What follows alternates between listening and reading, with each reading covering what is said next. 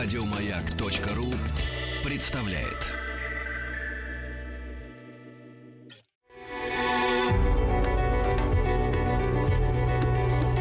Много букв. Любимые тексты главных персон современности. Здравствуйте, дорогие радиослушатели. Меня зовут Людмила Стефановна Петрушевская. Я писатель. И мои сказки входят даже в школьную программу, не говоря об университетской. Изучают меня и самые маленькие, и довольно-таки взрослые люди. Пишут диссертации. Вот. А сейчас я вам прочту свои сказки, которые не только для детей. Мальчик-бубенчик. Жил-был один мальчик, который очень любил гулять в лесу.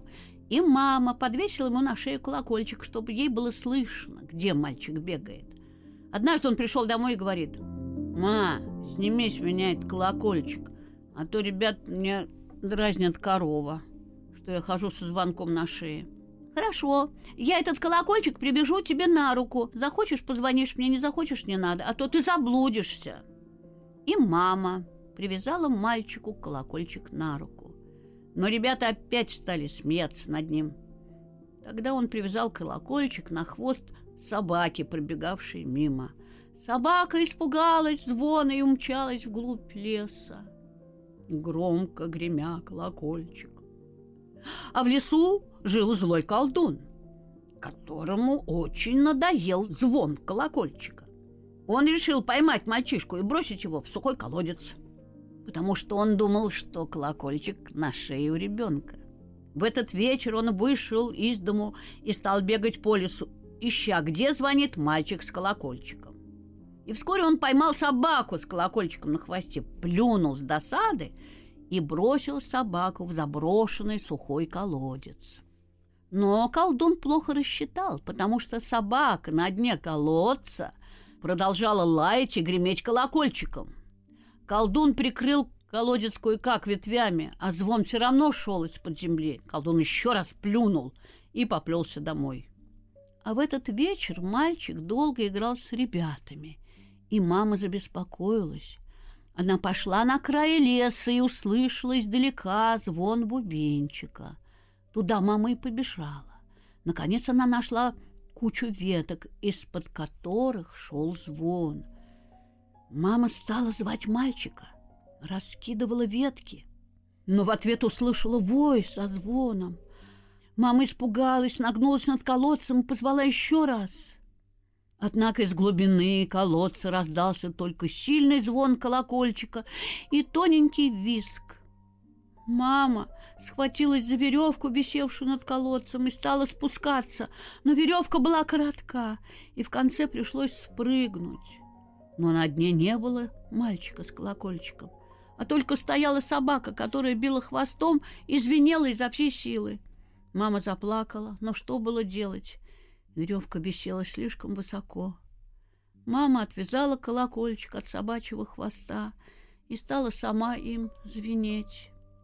А мальчик тем временем в лесу испугался темноты, все уже ушли, и он отправился домой а дома никого не оказалось. Он поискал маму, а потом вышел на балкон. С балкона виден был далекий лес, и еле слышно раздавался звон бубенчика. Мальчик ушел с балкона, поел картошки со сковородки, выпил воды с сахаром и стал смотреть телевизор, а мама все не приходила. Тут и передачи по телевизору закончились, и мальчик вдруг испугался сидеть один ночью в пустой квартире. Он вышел на балкон и стал звать «Мама! Мама!», но никто ему не ответил. Только вдали заунывно гремел колокольчик. «Наверное, мама меня ищет и бегает по лесу за собакой», — подумал мальчик. «Но собаку-то в темноте ей не поймать». Он подождал еще немного и решил сам пойти в лес, где бегала собака со звонком. Это был маленький лес с кустами, консервными банками. И мальчик знал там все тропинки, тем более, что собака все время гремела колокольчиком. И мальчик побежал на далекий звон, не переставая звать маму. А этот беспрерывный звон окончательно вывел из себя злого колдуна, и он решил раз и навсегда покончить и с собакой, и с колокольчиком. Он отправился к заброшенному колодцу. А туда в это время уже прибежал мальчик. Мальчик стал кричать «Мама! Мама!» И звон вдруг умолк. Из глубины колодца мама глухо позвала его «Я здесь!» Мальчик очень испугался этого голоса из-под земли и спросил «Ты упала, мама?» В это время появился злой колдун, неся в руках огромный камень и громко ворча. Колдун увидел мальчика и пока что не стал затыкать колодец камнем, а сказал «Ты что гуляешь по ночам? Сейчас я тебя съем!» «Тут в колодец упала моя мама!» — ответил мальчик. «Слышите?» Из глубины колодца раздался голос. «Приведи кого-нибудь из взрослых! Пусть найдут веревку!» Мальчик закричал. «Мам, уже пришел дядя! У него есть камень!» Колдун ответил громко. «Да вот, несу камень, крыльцо обвалилось!» «Камень не годится!» — крикнула мама из-под земли. «Нужна веревка!» Мальчик спросил. «У вас не найдется веревки?» «Что, идет, что ли?» — ответил колдун.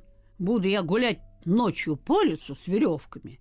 «А что же делать?» — сказал мальчик. Колдун задумался. Положение было тяжелое.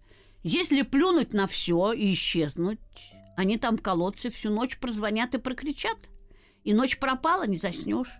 Если заткнуть колодец камнем, как он собирался, мальчишка будет камень отваливать.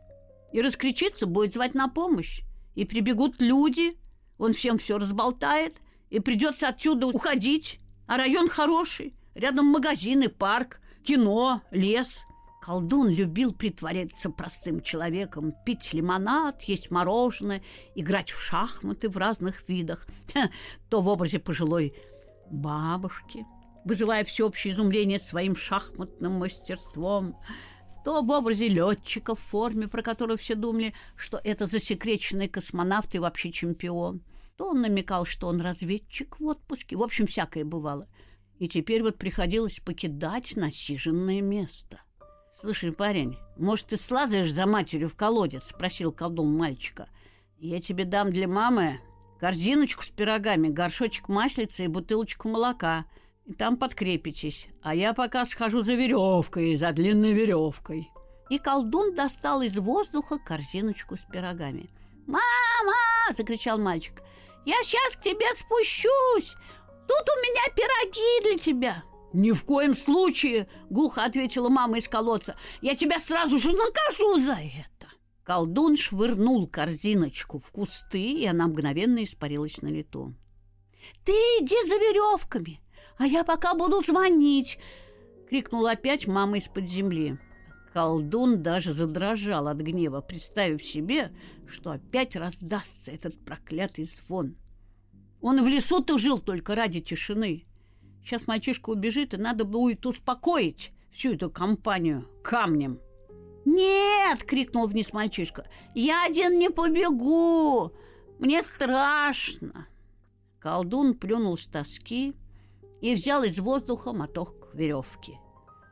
«У дяди веревка, ма!» — закричал мальчик матери. «Пусть привяжет и спускает к нам!» — закричала мама и зазвенела опять колокольчиком. Колдун, морщась от злобы, привязал веревку и спустил ее. На конце веревки он наколдовал привязанную доску, чтобы быстрее кончить это дело. Потом пришлось тянуть веревку из колодца, и колдун прямо ахнул. На доске торчала, свесив ноги собака. «Она там что, сдурела? Я нанимался тут собак таскать!» – зашипел колдун. «Все, я пошел!» Собака соскочила на землю и принялась обнюхивать колдуна.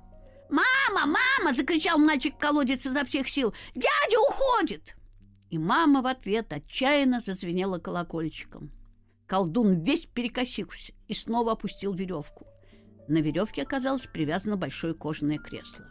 На этом кресле мама и поднялась наверх. Она спрыгнула и хотела сказать спасибо своему спасителю. Но он уже преобразился в пень. Собака понюхала пень и задрала на него ножку. Но тут из-за пня выскочил кот, и собака помчалась за ним бешено лая.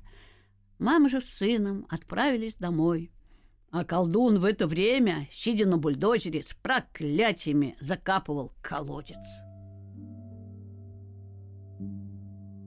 Сказка «Волшебная ручка». Однажды в магазин явилась мамаша с ребенком купить ему ручку. Мамаша, разумеется, хотела купить ручку подешевле. А ребенок хотел купить ручку подороже и покрасивее.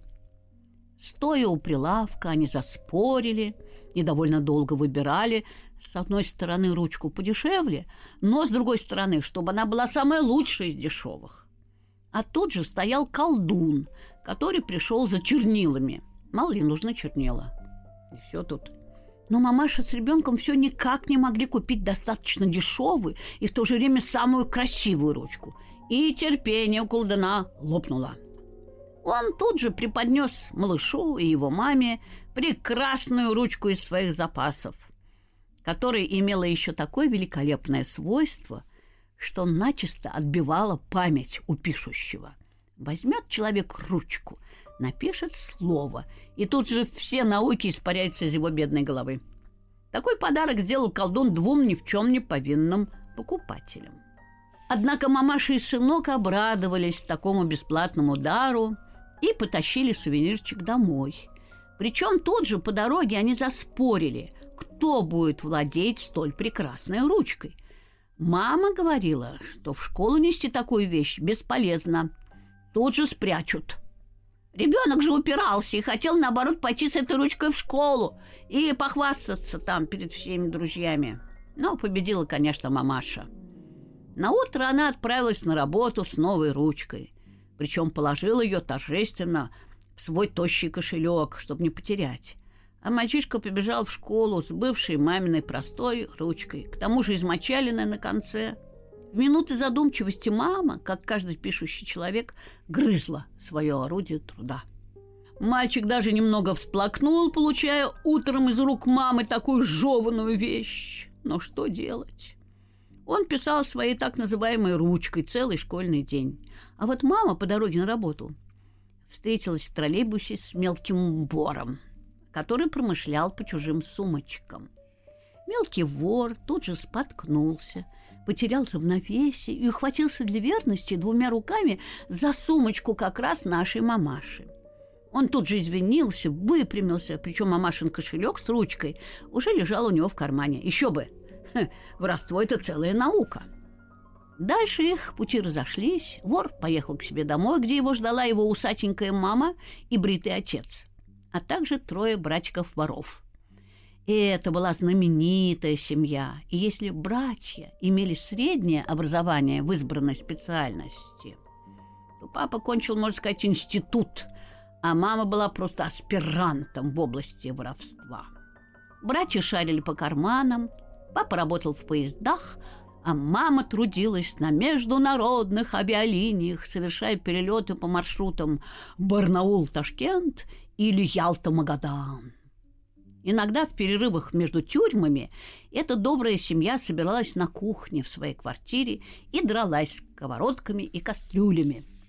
И вот как раз такая драка разгорелась у них, когда усатая мамочка выпотрошила принесенный младшим сыном кошелек и ничего там не обнаружила, кроме трех монет и одной авторучки. Она стукнула младшенького по голове табуреткой. Отец разозлился и стал на защиту малыша, метнув утюг поперек кухни. А трое братьев-воров отразили удар сковородой, крышкой от кастрюли и поддоном от газовой плиты. И уже собиралась ехать к ним милиция, вызванная соседями, как вдруг зазвонил телефон – и мама, взявши трубку, услышала милую новость. Оказывается, ее родной дядя пошел грабить соседскую квартиру и теперь просил прийти на помощь, так как в этой квартире проживал злой дедушка-ветеран, который встретил дядю пулеметным огнем. Дядя-грабитель надеялся, что у злобного дедушки уже кончаются патроны, но просил на всякий случай приехать, надевший все самое поношенное, если придется ползти под ураганным огнем противника, ибо у деда полы не мытые. Тут же дядя стал диктовать адрес боевого дедушки, сидя у него в прихожей. Дед окопался в кухне. Дядя-грабитель кричал в телефон адрес, поминутно прерываясь, так как ему мешал ураганный пулеметный огонь. И он кричал «Возьмите ручку, диктую!» Но ручек в квартире мамаши-аспиранта и ее домашних не было с тех самых пор, как младший бросил школу в третьем классе, дойдя до дробей. Однако тут же мамаша вспомнила, что выкинула в окошко какую-то ручку, которую вор-малютка принес домой в пустом кошельке. Пока бегали за ручкой, дядя выпросил у деда временное прекращение огня. Однако потом, когда ручка была принесена, дедушка возобновил свои военные действия, так как обиделся, услышав, что диктуют его собственный адрес. Но адрес записать удалось с трудом. Вся семья тут же у телефона подралась за право владения ручкой. Мама смогла вывести только название улицы. Папа успел накалякать слово «дом», но тут уже дети вырвали ручку, и каждый нарисовал по циферке. Короче, как только адрес был записан, наши специалисты тут же на месте забыли все, чему обучались в своих университетах поездах, самолетах и в метро. Вспомним, что ручка была волшебная и начисто отбивала всякую память на науку. Мама тут же стала убеждать по телефону разбойника дядю не грабить дедушку, так как нехорошо брать чужое. Папа очень ее в этом поддержал и вырвал трубку со словами «Алло, звоню в милицию, адрес мы уже записали». А потом и взрослые дети по очереди сказали дяде, что воровать стыдно и неприлично. На этом разговор прервался, так как дядя застонал по телефону и сказал, «Дед попал мне по уху, больше разговаривать не могу, ничего не слышу». А вся семья, забывши свои научные достижения в области воровства, дружно пошла наниматься в овощной магазин грузчиками. И поверьте мне, в истории торговли не было более честной команды грузчиков. Они, прежде чем взять и съесть, допустим, помидор или банан, бежали к весам, взвешивали отобранное в порядке очереди, а затем, выставив еще одну очередь, оплачивали товар через кассу. Разумеется, их за это выгнали, так как они весь свой рабочий день посвящали беготне по очередям. Где теперь трудятся эти честные люди, сказать трудно – и подумать только, что всему виной какая-то бесплатная авторучка. А мораль сей басни такова. Бесплатная обходится иногда дороже, особенно барам.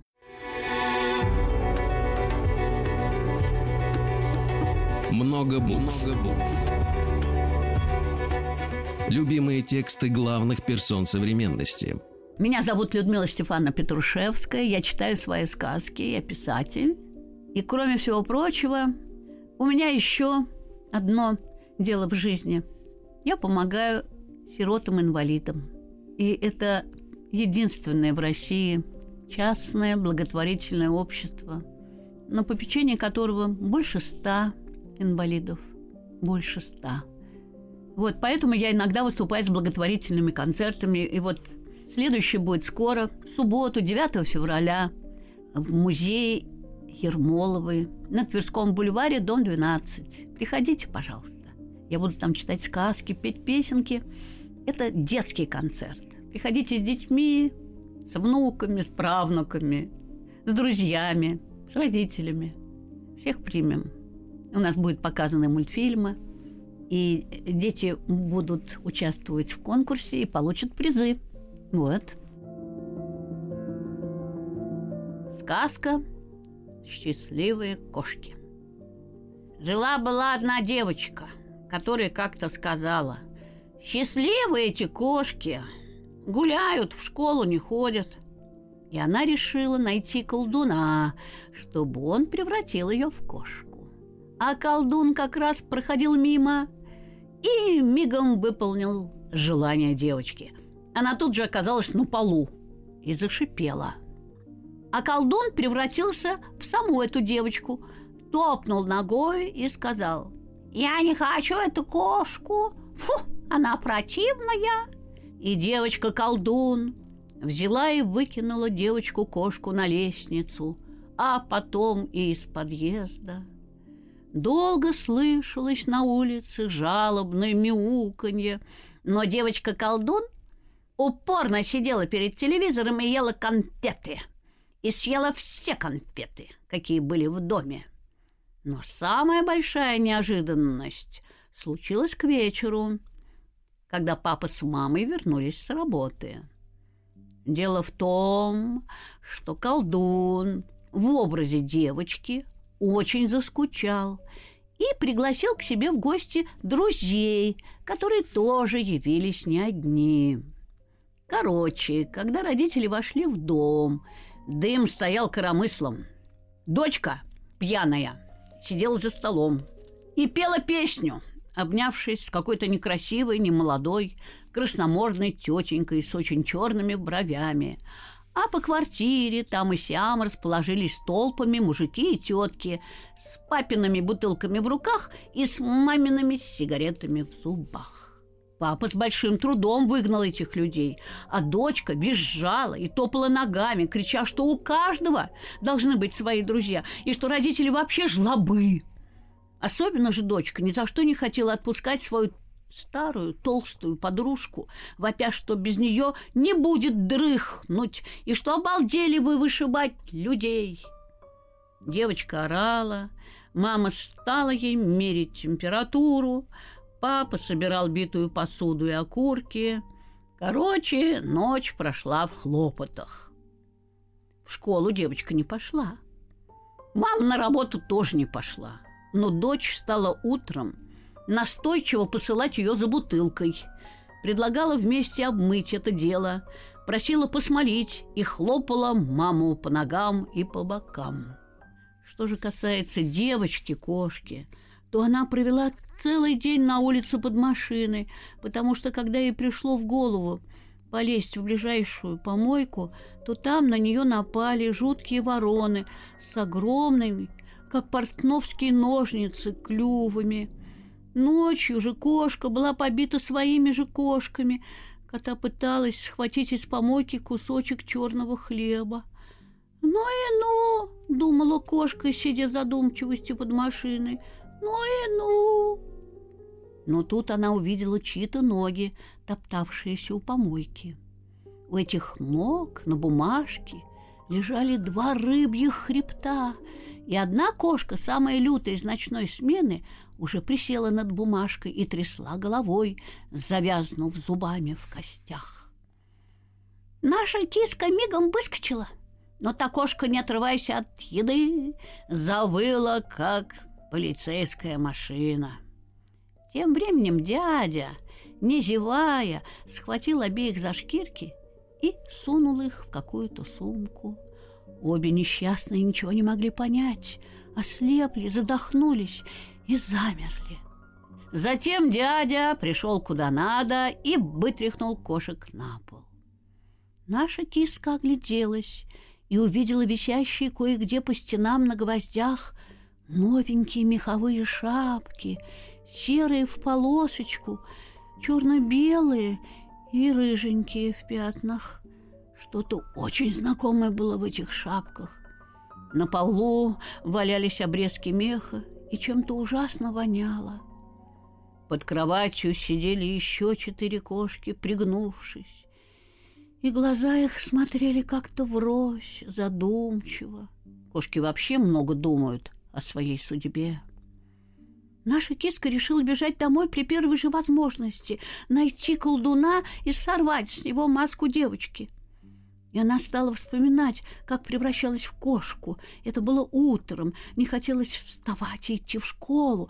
Мама позвала папу, и они вдвоем поднимали доченьку. Она укрывалась головой, пиналась ногами и вдруг сказала от всего сердца.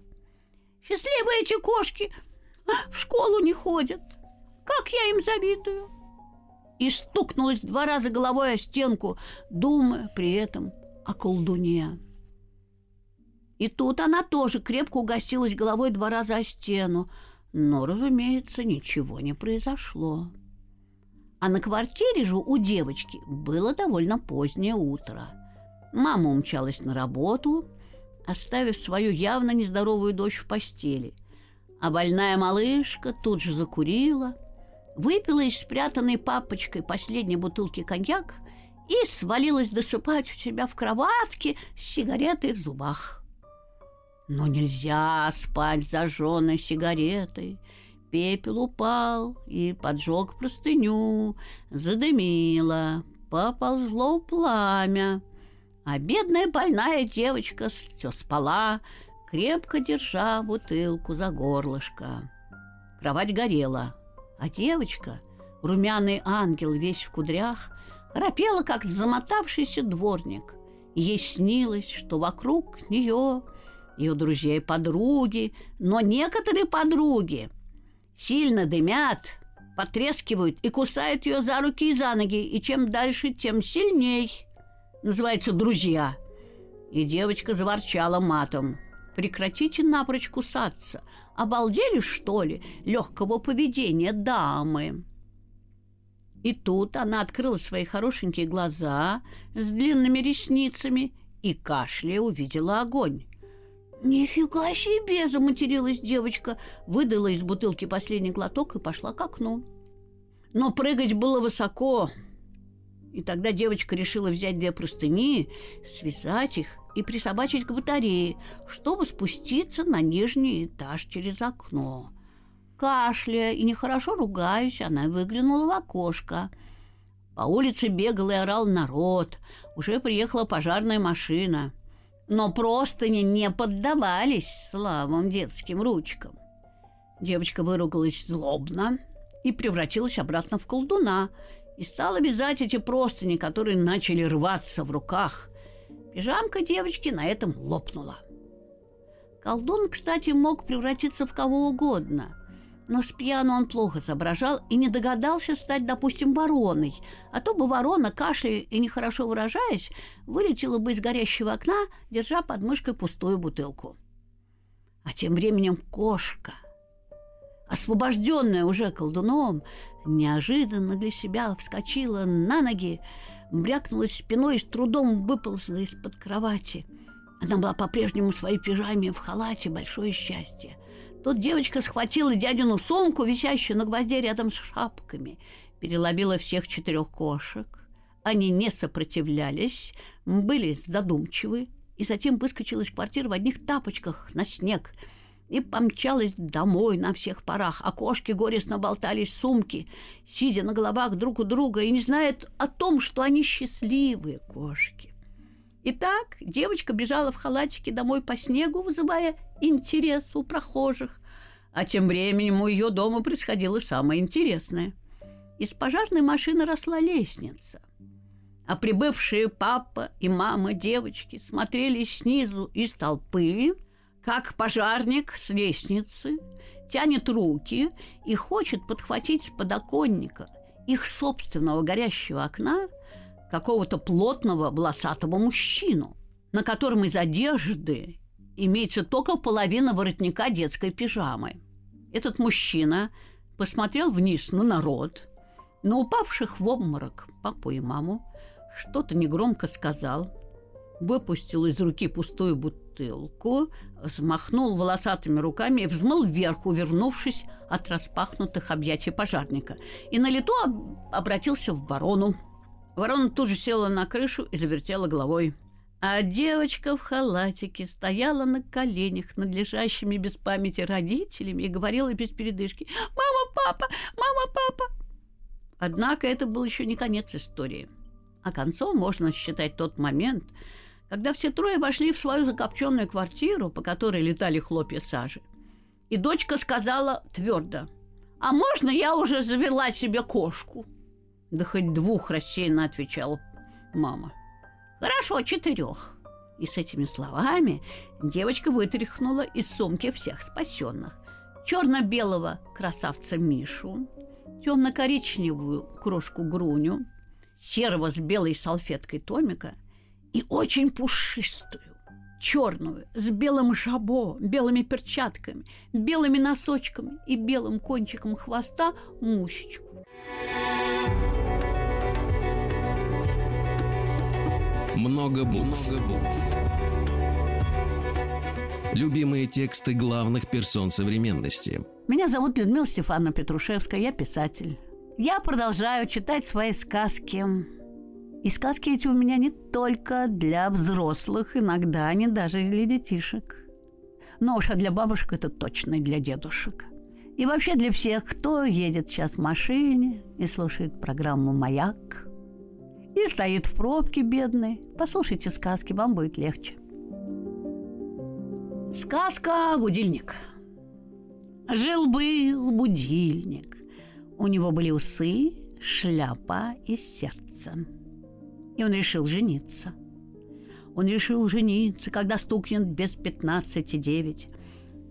Ровно в восемь он сделал предложение графину с водой. Графин с водой согласился немедленно, но в 15 минут девятого его унесли и выдали замуж за водопроводный кран. Дело было сделано, и графин вернулся на стол к будильнику уже замужней дамой. Было 20 минут девятого, времени оставалось мало. Будильник тогда сделал предложение очкам. Очки были старые и неоднократно выходили замуж за уши. Очки подумали пять минут и согласились, но в этот момент их опять выдали замуж за уши. Было уже 8 часов 25 минут. Тогда будильник быстро сделал предложение книги. Книга тут же согласилась. И будильник стал ожидать, когда же стукнет без пятнадцати девять. Сердце его очень громко колотилось. Тут его взяли и накрыли подушкой, потому что детей уже уложили спать. И без пятнадцати девять будильник неожиданно для себя женился на подушке. Сказка «Дай капустки». Зайчик сидел у окна и ел капустку. Мимо шел козел и говорит «Дай капустки». Зайчик дал ему капустки. Козел съел и говорит, какая вкусная капустка. Да еще. Зайчик дал ему капустки. Козел съел и говорит, какая вкусная капустка, да еще. Зайчик дал ему еще капустки. Козел съел и говорит, какая вкусная капустка, да еще. Зайчик дал ему бумажку. Козел съел и говорит, о, какая вкусная капустка, да еще. Зайчик дал ему тряпку. Козел сел и говорит, «О, какая вкусная капустка! Да еще!» Зайчик дал ему газету. Козел сел и говорит, «О, какая вкусная капустка! Да еще!» Зайчик дал ему губку для мытья посуды. Козел сел и говорит, Ммм, какая вкусная капустка, да еще. Зайчик дал ему полиэтиленовую скатерть. Козел ел, ел, потом пошел, понес домой. Там ели козловы дети и старый козлов дедушка. Тут пришла домой мама зайчика и говорит, «Зайчик, а где скатерть?» «А зато капустка ей садись, мама», — ответил зайчик. Сказка «Пушинка». Летела по свету пушинка. Это была волшебная пушинка. Она могла возвращать то, что потерялось. Летела пушинка по свету и села на голову корове. А данная корова, единственное, что потеряла за последние пять минут, так это свою коровью лепешку. И тут же, благодаря пушинке, корова нашла свою лепешку и вступила в нее копытом. И ничего хорошего не произошло. Не все, что мы потеряли, нам нужно. В следующий раз Пушинка села на голову человеку, который потерял ключ от квартиры. Этот человек уже шел покупать новый замок, потому что слесарь взломал старый замок и испортил дверь. Пока что дверь заколотили кривым гвоздем – Придя за новым замком в магазин, человек благодаря Пушинке нашел старый ключ в кошельке, куда полез за деньгами. И очень стал ругаться, потому что этот ключ уже не подходил к гвоздю. Опять ничего хорошего не вышло. Пушинка тогда снялась с головы ругающегося человека и спустя час села на плечо к старушке, которая пришла из магазина стала снимать обувь и обнаружила, что на одном ее валенке нет калоши. Старушка в сердцах выкинула оставшуюся калошу в мусоропровод, а затем надела парадные сапоги. Что делать? Но, выйдя в сапогах из дому, старушка, благодаря Пушинке, обнаружила предыдущую калошу прямо посреди двора, где из-за нее дрались две собаки. И старушка, с боем отобрав у них почти целую калошу, чуть не заплакала о предыдущей калоше, которую она выкинула. И тут она пошла к уборщице ругаться, чтобы ей дали ключ от мусоропровода, искать калошу номер один. И на этом Пушинка их оставила. Опять ничего хорошего не получилось. После этого Пушинка плюнула и двинула на вокзал, где, как известно, многие люди теряют то одно, то другое. И за короткое время там нашлось два пистолета, вставная челюсть и подушка. А затем вдруг один муж нашел свою жену, которую ему совершенно не хотелось в данный момент видеть, потому что он приехал из отпуска не один – Муж получил от жены свою оплеуху, и ничего путного из этого не образовалось. Но затем Пушинка села на плечо одной мамаши, и она нашла своего ребеночка. И вот тут начался всеобщий праздник.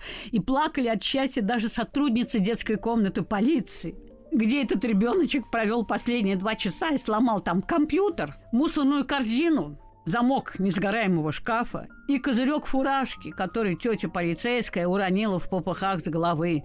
Так что все кончилось прекрасно.